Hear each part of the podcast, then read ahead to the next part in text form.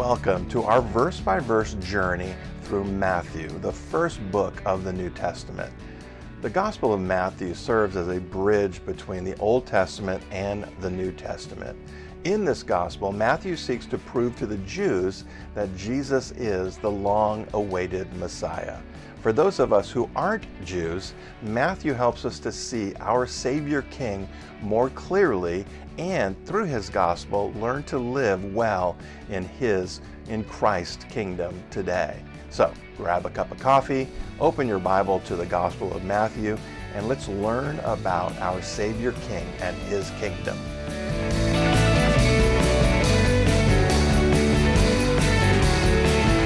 Open your Bibles Matthew chapter 5. We're going to continue our study through the Gospel of Matthew series I've entitled The Savior King and His Kingdom.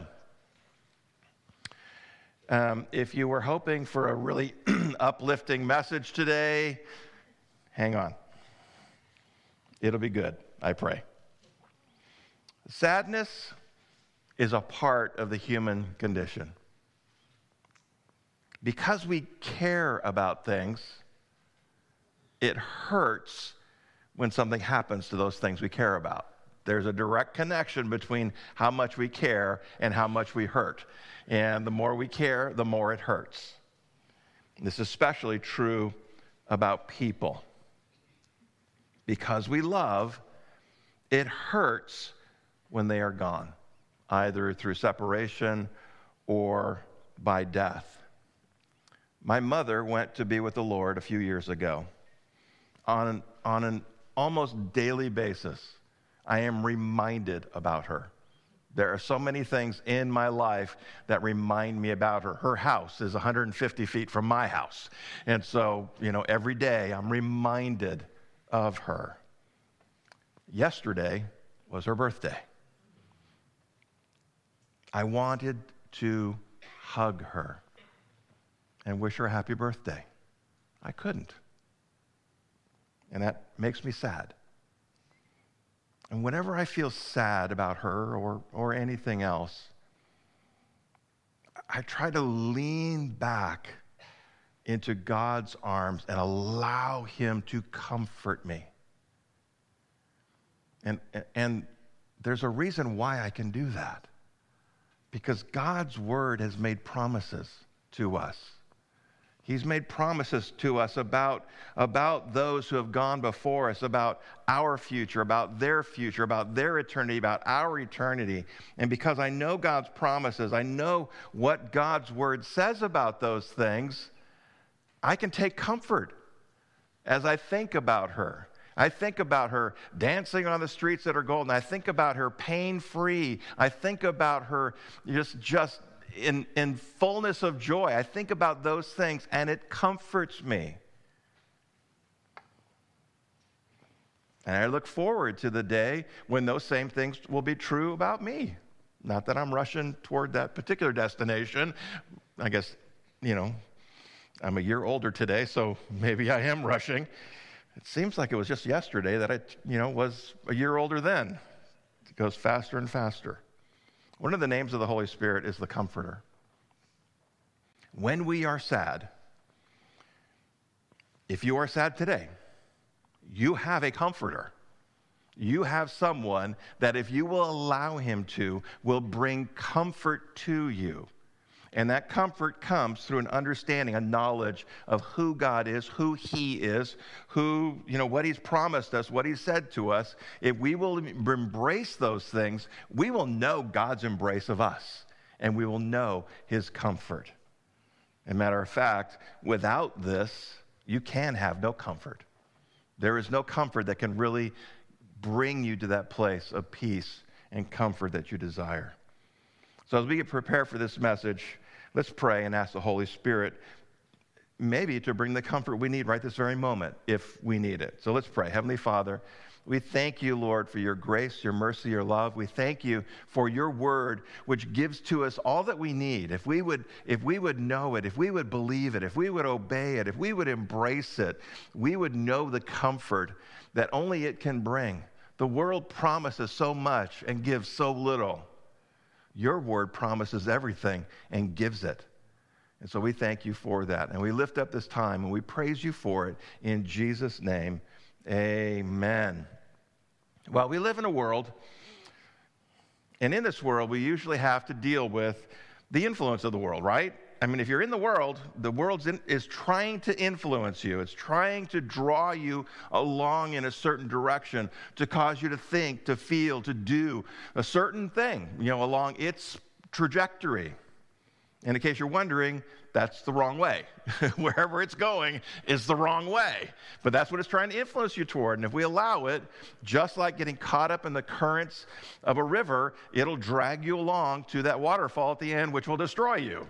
And we have to, we have to resist that.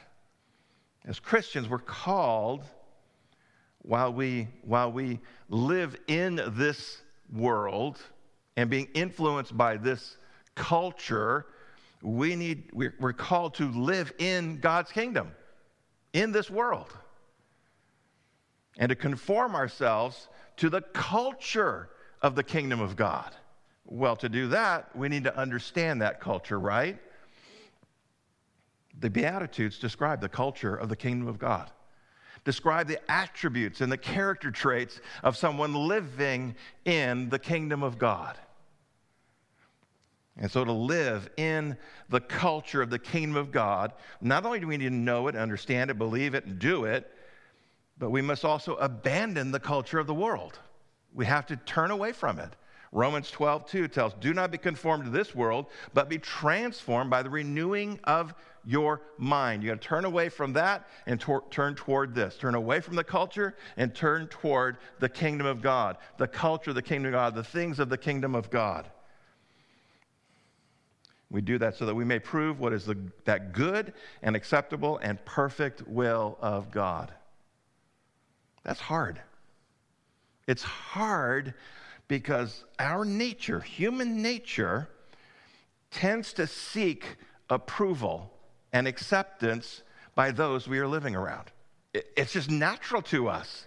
We want to be a part. We want to be connected. We want to be accepted by those that we are around. And, and when, we, when we try to live in the kingdom of God and we're living in a culture that's opposed to the kingdom of God, that's a bit of a problem, right? That's a challenge. That's a, that's a struggle. It's a daily struggle we go through. But it's something we must engage in. It's a conscious, deliberate act to resist the culture of this world and to try to adapt and to live according to the culture of the kingdom of God. The Beatitudes was where we are in the scriptures right now in Matthew. The Beatitudes of Jesus are simple, seemingly simple proverb like statements, little phrases that seem so simple you could, you could learn them in an afternoon, but I promise you, you'll spend a lifetime learning how to live them. They teach us what is the Christ like character of those living in the kingdom of God in this world today, in this, in this broken, wicked, God hating, Christ rejecting culture. This is how we're to live. Last time we learned about being poor in spirit. And, and that meant that we, that we understand and accept that we are spiritually bankrupt before God. That when we come to God, we have nothing. We have nothing that makes us worthy of His grace. We have nothing that makes us worthy of forgiveness. We have nothing that makes us worthy of heaven. We have nothing that's worthy of anything from God. We bring nothing. No, that's not true. We actually bring one thing. Do you know what it is? Sin. It's the only thing we bring to God.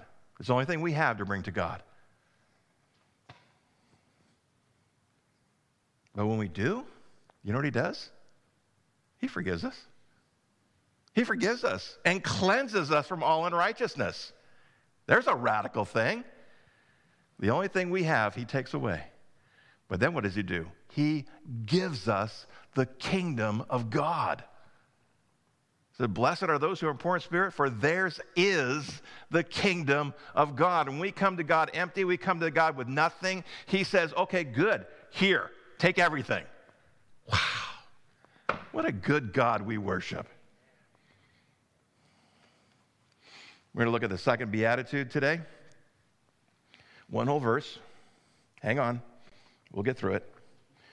Verse 4 Blessed are those who mourn, for they shall be comforted. There are things in this life that will cause us to mourn. If you live long enough, you will be sad, right? Most of us don't get out of, you know, like, you know, two year olds. They're sad because they didn't get ice cream or something. And the older we get, the more mature we get in life, the deeper are the hurts that we experience in mourning. Because the deeper we learn how to love, and the deeper we love, the deeper we, we share life and these different things of life, the more it hurts when they're gone. Now, I don't need to do a survey. I'm sure I'd get a 100% response if you had to choose today whether to be sad or to be happy.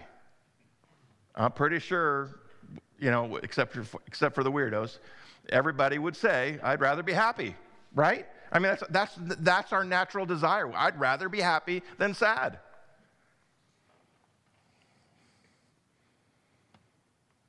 Well, there's nothing wrong with being happy. Even in church, did you know that? Did you know you could be happy in church? One of the signs of a healthy Christian or church is joy and laughter. Nowhere in the Bible does it say that Christians ought to be these somber, boring, dull, obnoxious creatures that nobody wants to be around. We should be a joy to everyone around us. They should experience joy just being our presence. Why? We got Jesus. We have the greatest gift that has ever been given to all of humanity. We have that. Not only that, we have the kingdom of God. We have everything. We should be happy about that. And the people around us ought to know that. Solomon said, being happy is good for you. Proverbs 17 22, a merry heart does good like medicine. A happy heart is good for you. He did also say, that there's a right time for laughing and weeping. Put the two of them together. Ecclesiastes 3 4. A time to weep and a time to laugh, a time to mourn and a time to dance. There is a time for all of these things. And when we gather together, when we gather in a place like this at a time like this, if we did a survey around this place, we'd find a combination of things. We'd find reasons to be sad. We'd find reasons to be happy. We'd find reasons to be sad and happy in the same people. Because that's life in this world. And Paul says we ought to respond according to where they are in Romans 12 15. Rejoice with those who rejoice and weep with those who weep. Then we gather and we're together with one another and we come across somebody and they got a reason to rejoice. What should you do? Oh, yeah, but if you only knew what my life was like. Oh, shut up. No, rejoice. Sorry, did I say that out loud? It's even on tape, it's even on the, on the internet. Sorry. Don't whine and complain. Life is not that bad. When we come across somebody who's weeping, somebody who's sad, gosh, it breaks my heart when it says, "Oh, yeah, but you know, you know, look at the bright side." okay, uh, I won't say it, but you know what I'm thinking right this moment. You know, no, no, weep with them. No, their sadness is real. And while you may not feel it the same way that they would, you don't feel it the same way they do. Just recognize they're feeling something, and to them it's real, and we should join them in that thing. And while all of that is true, Jesus is calling us to something much deeper than that here, much different. There are a lot of things in this world that will make us sad. And sadly, we miss the big one, the one, the biggest reason why we should be sad. And that's what he's referring to here in this. Nick Wilson said this. If you don't know who he is, you can ask me later. Jesus is calling his people to grieve over the very things that grieve him. And he pronounced a blessing on those who will mourn over the things that cause anguish in the heart of God. For most of us, our sadness is very selfish. It's about what I'm feeling. It's about how it impacts me. Now, that doesn't mean it's wrong. It is the way it is.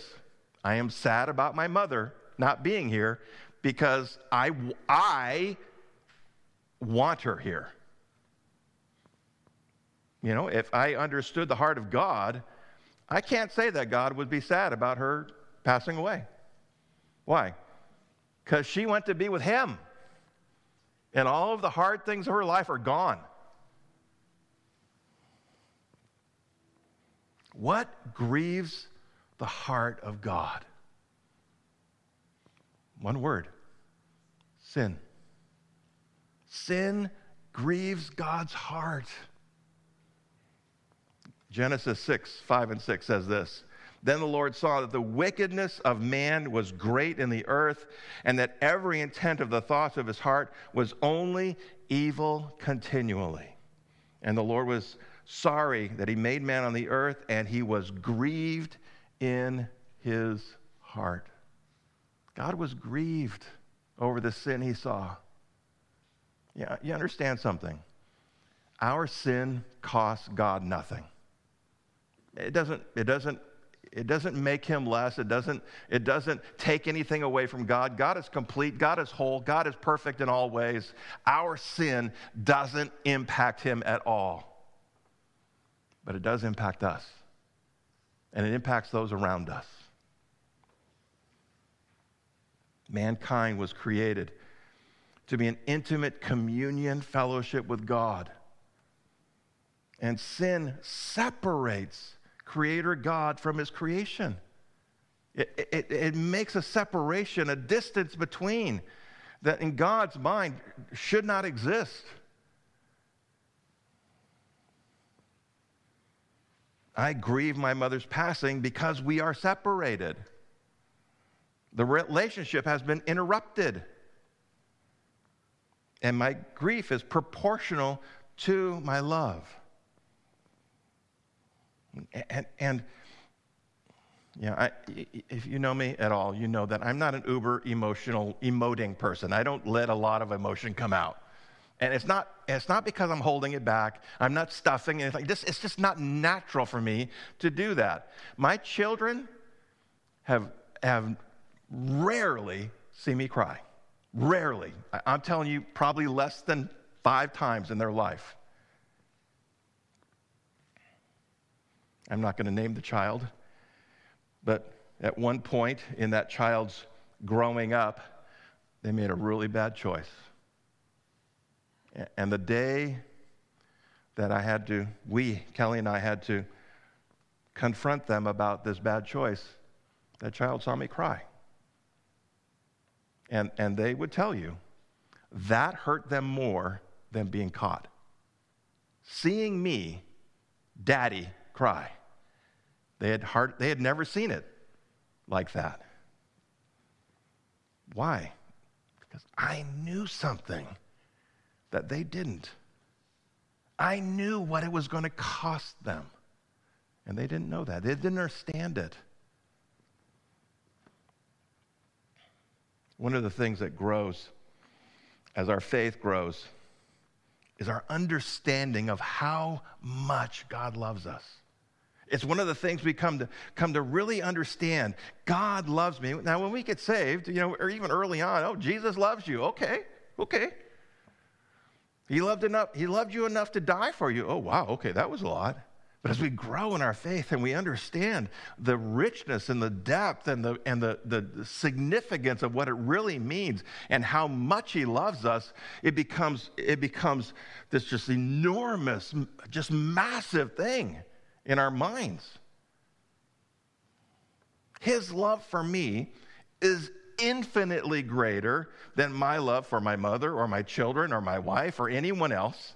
Infinitely greater is his love for me. And it grieves God's heart when my sin separates me from him. It, it breaks his heart that he can't express or, or, or show that love for me the way that he would if I did not have that particular sin in my life. Now, we might be tempted to believe, well, Jesus forgave us. He died for our sins and forgave us. So there's nothing between us and God. Okay, you, you, can, you can say that. The problem is not that we have sinned. We've all done that. We've all done that. We've all done that, and Christ's blood cleanses us of that, the consequence of that sin. The problem, our problem, is that we have a nature that is inclined to sin. Let me say that again. Our problem is that we have a nature that is inclined to sin. If you leave your nature alone to do what it wants, it's gonna sin. That's what it does. And it's a battle that we will fight for the rest of our lives. Hopefully, you're having more victories than losses in that, but that's the reality. And the Apostle John has some strong words for those who would disagree with that statement. If you say, oh, no, no, no, no, you don't understand, Pastor. I'm holier than you are. And you very well might be. But John says, 1 John 1 8, if we say that we have no sin, we deceive ourselves and the truth is not in us. Who is John speaking to? Believers. He's speaking to believers. If you say you have no sin, mm, later he says you, you make God a liar. Anybody think it's a good idea to call God a liar? Absolutely not. Jesus is calling us to an honest evaluation of our own heart, of our own soul, of our own nature. And if we are honest, we'll agree with Jeremiah in Jeremiah 17 9. The heart is deceitful above all things and desperately wicked. Who can know it? You know who knows it? God does. And He loves you anyway. Wow. The apostle Paul looked at his heart and this is what he said. Romans 7:24. "Oh wretched man that I am." I, I know what I'm supposed to do and I don't do it. I know what I'm not supposed to do and that's exactly what I do. I'm messed up. Who will deliver me from this body of death? He goes on to say, Christ Jesus will do it. He does deliver us. Paul is expressing in that one verse the first two Beatitudes. He's recognizing that he, he absolutely has nothing to bring to God. Here's the most spiritual man walking on the earth at that time, writing the most important piece of literature in human history. And he says, Man, I am messed up. He knew that his nature was inclined to sin, and, there, and it, was, it, was, it was there, it was active, and he was regularly having to deal with it. And he knew he was utterly helpless to do anything about it. He understood his spiritual poverty.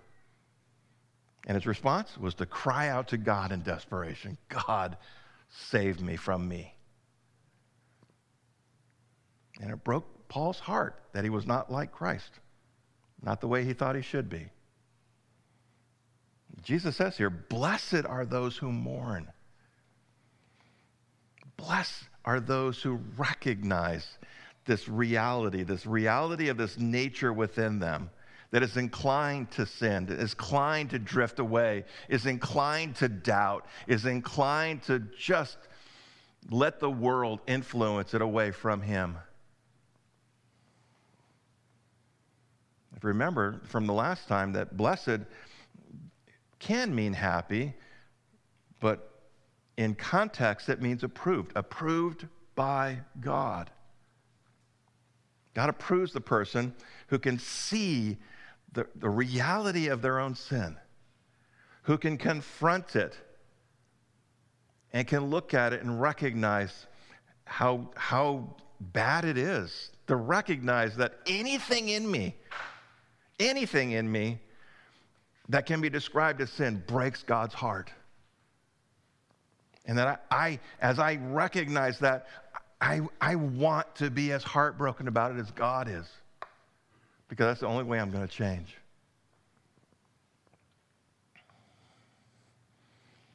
His approval, God's approval, is important to us. You know, we say, when we, when we call upon others for God's blessing, that should be our desire. We should be desire God's blessing, right? I mean, don't we want God's blessing? Well, yeah. Do you know why? Because He promised it to us. You should want everything God promises. He's promised us His blessing. And He's promised us here very specifically how to achieve those blessings, how to achieve His approval. His approval, when God approves of you, good things happen. That's kind of how God works. You know, if I'm doing if I'm doing what God what God what pleases God, what causes God to smile upon my life, He's inclined as a loving Father to do good toward me. He says He will not withhold any good from me.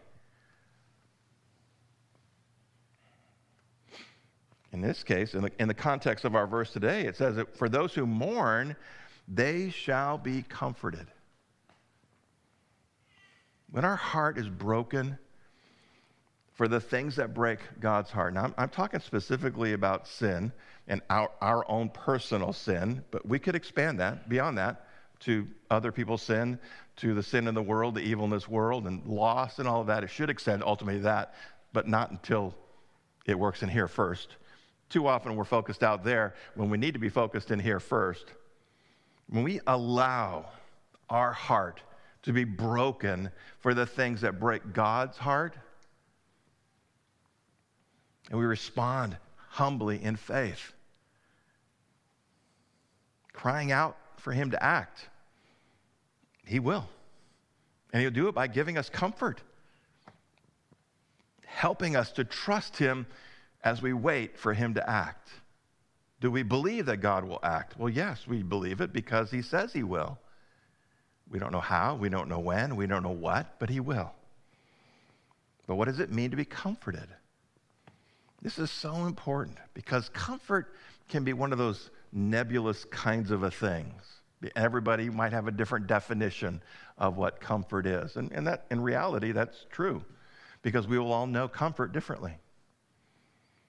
But the comfort that's being referred to here, if we are focused on the reality that he's referring to, the idea that we are that we are mourning over the things that God mourns over, the things that God grieves about, the things that break God's heart. And ultimately, the greatest of those things is sin, because ultimately, sin is the reason why there are things like sickness and disease and death. That's the reason why all those things happen. We recognize those are the things that break God's heart, and we allow our heart to be broken for it, then God brings comfort to our hearts. And that comfort comes for us individually, personally, from the understanding and the, and the, and the, and the belief that our sins have been removed from us. When I, when I recognize I have this nature that is inclined to sin, and I have it just like all the rest of you do, I have this nature, and whenever I, I'm confronted with that, and I, and, I, and, and I allow God's heart to break my heart, to make, to make me feel broken over the fact that there's anything in me that could cause me any separation between me and God, that it grieves my heart, God then reminds me. He brings comfort to me by reminding me Child, your sins are forgiven, your sins are washed away. It is, it is that, that sense of full and free forgiveness of sins by grace through faith in the finished work of Jesus Christ. That can comfort me when I'm confronted with the reality that I am wretched. By acknowledging our sin and mourning over them and knowing there's nothing we can do about it. And that's one of the huge, huge steps that we sometimes miss. I can't fix my sin, but God can. All I have to do is let Him. And the Holy Spirit comes in. You know, I have to obey. There is that part. I have to believe and obey. But it's God that's going to do all the work. He's going to do all the heavy lifting. He's the one that's going to bring me to that place of deliverance from that thing. When I do that, I know that I'm forgiven. Every last sin. I'm even forgiven for that nature of sin that's in me. And we should mourn often, regular, daily. Every encounter we have with our own sin, every time we encounter our own sin, it ought to bring us to a place of mourning. Listen, the most dangerous place for you to be as a Christian is to be okay with sin, with your own sin. It's okay. When you start saying, it's okay that I, because God forgives me, mm, that's a bad place. That's a dangerous place because it leads you down a path that will ultimately make it's okay that I can do it. I can do anything I want because God forgives me. It's not okay. It breaks God's heart. It should break ours. We mourn our sin. We encounter our sin every day. We should mourn over it. But then we also are comforted by the cleansing blood of Christ, washing us clean of our sin. 1 John 1 9, if we confess our sins, he is faithful and just to forgive us our sins and to cleanse us from all unrighteousness. How often should we do that? How often should we confess our sin and be cleansed? Every time it comes to mind. Every time. But then we have to believe that verse too. It's one thing to say, okay, I confess my sin, you've cleansed me, but do I believe it? Do I believe that I'm washed clean of that sin? Because that, there's, a, there's a consequence to believing that. There's a result to believing that. There's something that happens when I believe that I'm cleansed of my sin that won't happen if you don't believe it.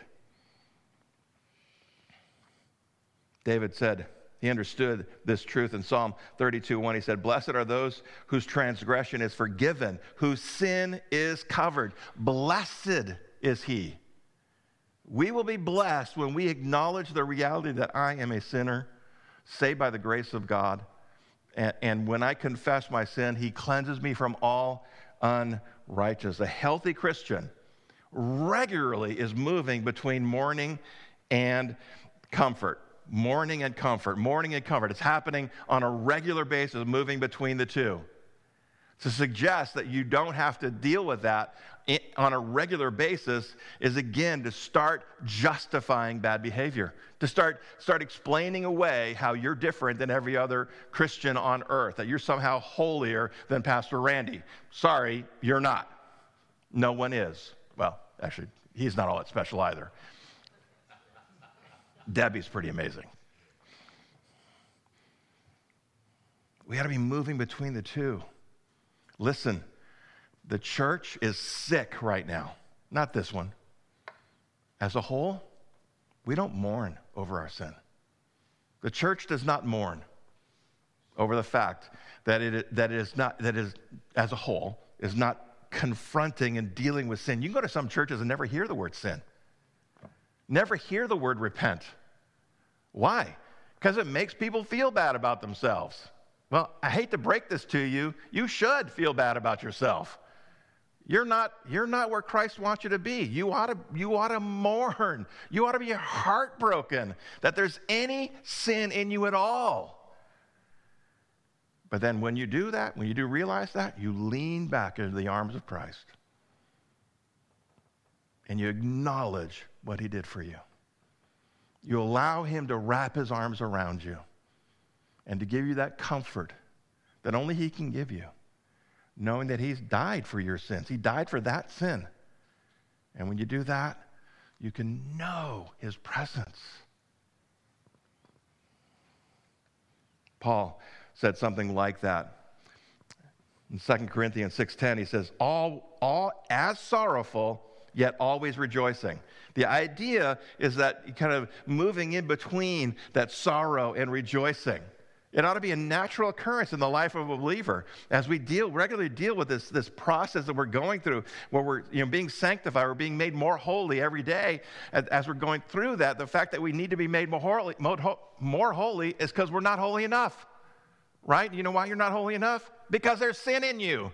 And until that sin's completely out of you, that process is going to go on and on and on. And if we're not dealing with it and we don't have the same heart about it as God has, then we're not going to, we're not going to do it the way we should.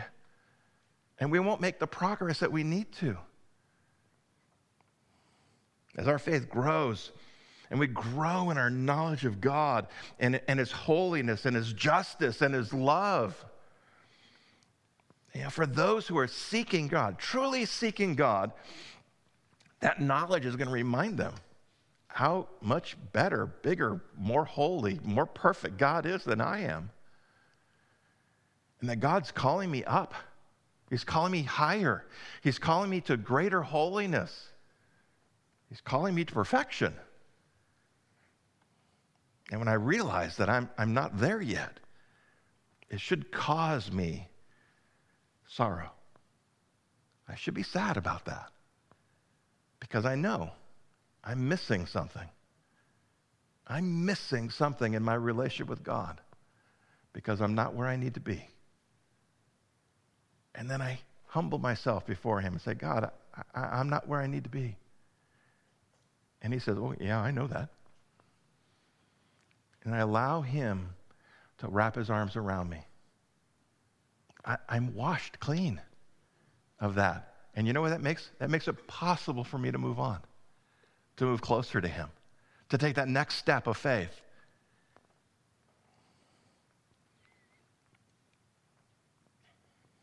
Because, because of Christ, what he did for us, we're allowed something that ought to fill us with awe and wonder every time we think about it. Hebrews 4:16 says that let us therefore come boldly to the throne of grace that we may obtain mercy and find grace to help in time of need. You know, we, we can't possibly understand the, the, the the depth and richness of what that verse tells us. That verse tells us that we can go right now, because of what Jesus did, into the very presence of God. If that doesn't fill you with awe and wonder, the idea that God, who is bigger, more infinite, more powerful, more holy than anything in, that this world will ever know, has invited us into his presence because of what Christ did, because I believe in what Christ did. And in God's presence, this idea of comfort, we must, I think, get our mind in that idea that, uh, of, of God's embrace. The, the idea of God wrapping his arms around us by the Holy Spirit. It's in that place that we know joy and peace and hope and love. Psalm 16:11 says, "You will show me the path of life. In your presence is fullness of joy. At your right hand are pleasures forevermore." If you want to know comfort and peace and joy and happiness, it's in God's presence. The Beatitudes, something about the Beatitudes is, is they're paradoxical. They, they, are, they are exactly opposite of what you might imagine. The, the, the, the, the pathway to joy is mourning. Well, that makes perfect sense, right? No, it's not logical to us. It's a paradox. It, it, it, says the exact opposite of what I would think is what is true. The pathway to the life you really want is, is is rejecting this life, rejecting your life, and living the life that God wants for you. That's the life you really want. Can't live the life that you think will make you happy. You know why? It won't. Unless it's exactly the life that God wants you to live. That's the pathway to happiness. You know, maybe it's my personality type.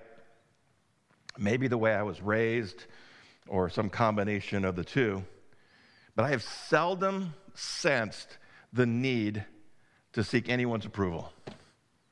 I am, it's just a weird thing about me. You could say to me, you know, I don't really care for you too much. And my response is, okay.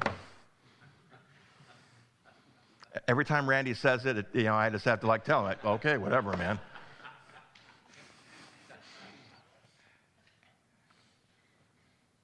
But as I've grown in the faith, I am sensing a deep, abiding need within me for God's approval. I need God to approve of me. It's, it's something that is growing and rising up in me. I still don't care that much about whether people approve of me or not. I'm going to live the life that God, I believe God's calling me to. And if you don't like it, sorry. I'm going to try to be nice about it. I won't, I won't respond to you the way I respond to Randy about it. But, you know, I, hey, I want God to approve of my life. Because I know now that it's through His approval, through His smile over my life, that I'm going to know blessings. I'm going to know good through that. That, that just living the life that, make, that I know God approves of, that He smiles over, that is the pathway to good. That is ultimately the pathway to joy and peace and hope and happiness is through that life. Seeking happiness for happiness' sake is not a good plan. It won't work. But when I seek a life that, that, that, that results in God smiling over my life, then I do experience that joy and peace and hope and uh, all the good that I want in life. Well, how do I do that? It's right here, it's in the book. The better I get to know God through His Word, the better I, I learn and obey, and the, the, the better I, I, believe all of these things, the better able I am to look at my life and say, okay, that's what God wants. That's how God wants me to live. That's how God wants me to think and to feel and to, and to respond to the world around me. And when I do that, I can sense, and there are times where you, I, can, I can consciously sense God's smile over my life. I can't explain, I can't tell you how I know it. I just know God is looking down upon my life and smiling. Not all the time. I'll go ahead and admit that. No, I still got a sin nature just like everybody else. But when, I, when I'm doing it the way that God calls me to, by faith and obedience, I know His smile. I want God to approve of my life. And these Beatitudes are a great tool that we can use that point the way to that life, to that life that, that causes us to experience and to know his smile. These character traits are, are, are for someone to know God and to know his approval. They, they, are, they are traits that if we can, if we can manifest them and, and not just do them, but to be them. It's not about just, you know, you know, expressing sadness when we realize something is wrong or something is, you know, breaks God's heart. It's feeling sadness when we know that we're breaking God's heart or that something else breaks God's heart. It doesn't matter what it is. We can look, we can watch the news. If you want to, if you want to know what breaks God's heart, watch the news. Get onto social media. 98.7% of everything on social media breaks God's heart. I just made up that statistic in case you're wondering. Do you know that 87% of all statistics are made up on the spot? that one too.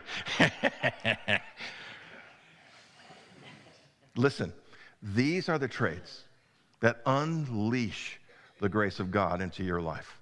These are the things that if we will manifest them by, by being them, you know, people refer to them the beatitudes, but the be attitudes. Have this attitude as a part of your life. It is who you are. Allow it to saturate your behaviors, your, your thoughts, your feelings, all of it. Let it be real in you. And that these are the traits of someone who's living in the kingdom of God while living in this world and, and resisting or rejecting the influence of our culture. They are the things that if we want to unleash God's amazing grace, and somebody says, I want that, right? We want to unleash the grace of God into our lives, into our marriages, into our families, into our communities, into our church, into our country. Whatever, whatever you're connected with, we want God's grace unleashed in those things. It's because God's people are being these things.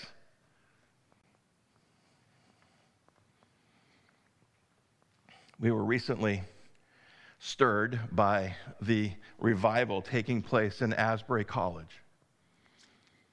And people might ask, you know, why, why don't we see revival happening? And then fill in the blank here or there, wherever.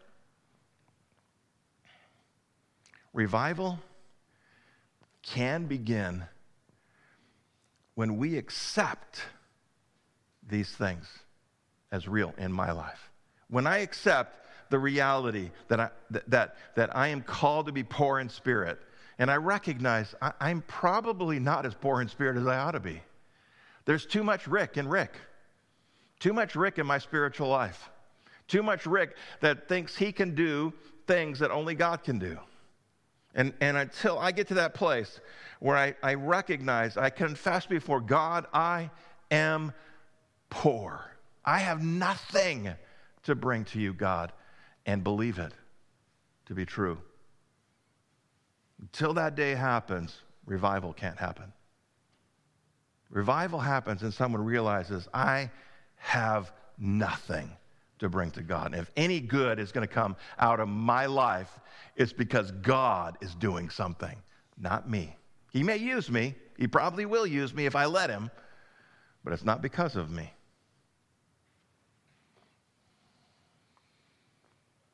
We must get to that place where we know that we are poor in spirit. Interesting, the, the, first, the first of the Beatitudes tends to focus on the mind. But at some point, then it has to move down to our heart. And our heart has got to feel what God feels. It's got to know the, the heartache as we look at these things in the world. I, I, challenge people on a regular basis. When you're looking at these things, people come to me and say, Have you seen this? Have you talked? Have you heard about this? And they, and they, and they sound angry. Is that the right response? Is anger the right response? Or is grief the right response? I think more often than not, grief ought to be the right response. Anger may be there may be a place for anger, but not before grief. Grief always comes first. Knowing what, what God feels about it and how it breaks his heart to see his creation doing just abominable things to themselves and to each other. It breaks his heart. Got to move down there. It's got to it's got to go from the mind. It's got to start in the mind, then move down to the heart. That's when revival can begin. When we when we start to think about ourselves as God thinks about us, as God looks at us, and God says, "Oh, poor, poor Rick. You got nothing." If I can just agree with him, and then I can feel what he feels when he looks at my life, when he looks at the life around me, if I could just feel that, that's when revival can happen. Revival is not a church thing. You know, people will say, you know, what, you know, what are you doing to bring revival? My response to you is, what are you doing? It's not a church thing. It's a heart thing. It begins you know, with each one of us. I, will say it starts with me.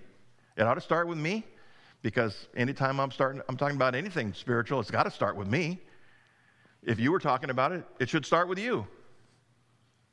I would ask you, what are you doing to bring revival into your own heart first? Then revival can come.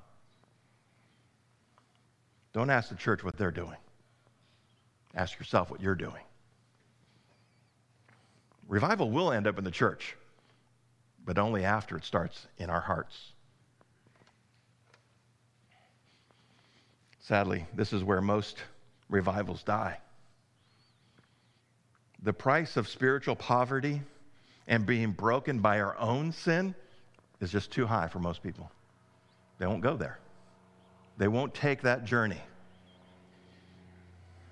We shouldn't expect revival in the church until there's revival in our own hearts, until we understand that, that, that I can do nothing of, in and of myself, but through Christ, what can I do? All things. All things. It's He that will do it. It's the Holy Spirit that will do it, not me. We need to let God revive our own hearts and trust the Holy Spirit to do the rest. A revival is a Holy Spirit activity, it's not a human activity. He involves humans in it, hopefully, lots of them, but it's a Holy Spirit activity. And it begins when we let our hearts be wide open to what God wants to do through Him. It's my belief that God wants to bring revival in these last days. I'm actually going to talk about that in the Future Today meeting. We're going to prepare for communion here momentarily. And we need to pray. We need to ask God to begin that radical work in us. Now, now, I don't want you to feel convicted about the fact that there isn't revival going on actively around us. It's a Holy Spirit work. When the Holy Spirit wants to bring revival, revival comes. And so we just open ourselves up to it. And so that's my prayer. That's what our prayer should be God, make me open to what you want to do in me and through me. Amen? Let's pray. Heavenly Father, we do come before you now and thank you for this time. And as we prepare our hearts to go into communion, I pray, Lord God, that you would, that you would do something radical in us, that we would be open to anything that you want to do. And Lord, first and foremost, we want to be open. If, if, if you're here, you're watching online, you've never opened your heart for the very, for the very first time, or, or maybe gotten cold to God through whatever life circumstances have, have come your way, that you would open your heart to Him, either for the very first time or having, having, been cold to Him for some time. Open your heart, allow God to minister to you right now, and allow God to do that work inside of you that only He can do. Yield yourself to it completely, and He will do amazing and radical things. We thank you, Lord, for your grace, your mercy, your love. And as we go into communion, we want to thank you for what it all represents. We pray it in Jesus' name. Amen. Thank you for joining us as we learn more about our Savior King and his kingdom in the Gospel of Matthew. It is our hope that these messages will help you grow in your faith. If you have any questions or there is anything we can do to help you with that, please do not hesitate to connect with us go to calvaryfv.com slash connect to find all the ways that you can connect with us. As Christians, we are all connected in Christ. One of the ways we would like to engage with you is in the area of prayer. Please let us know how we can be praying for you.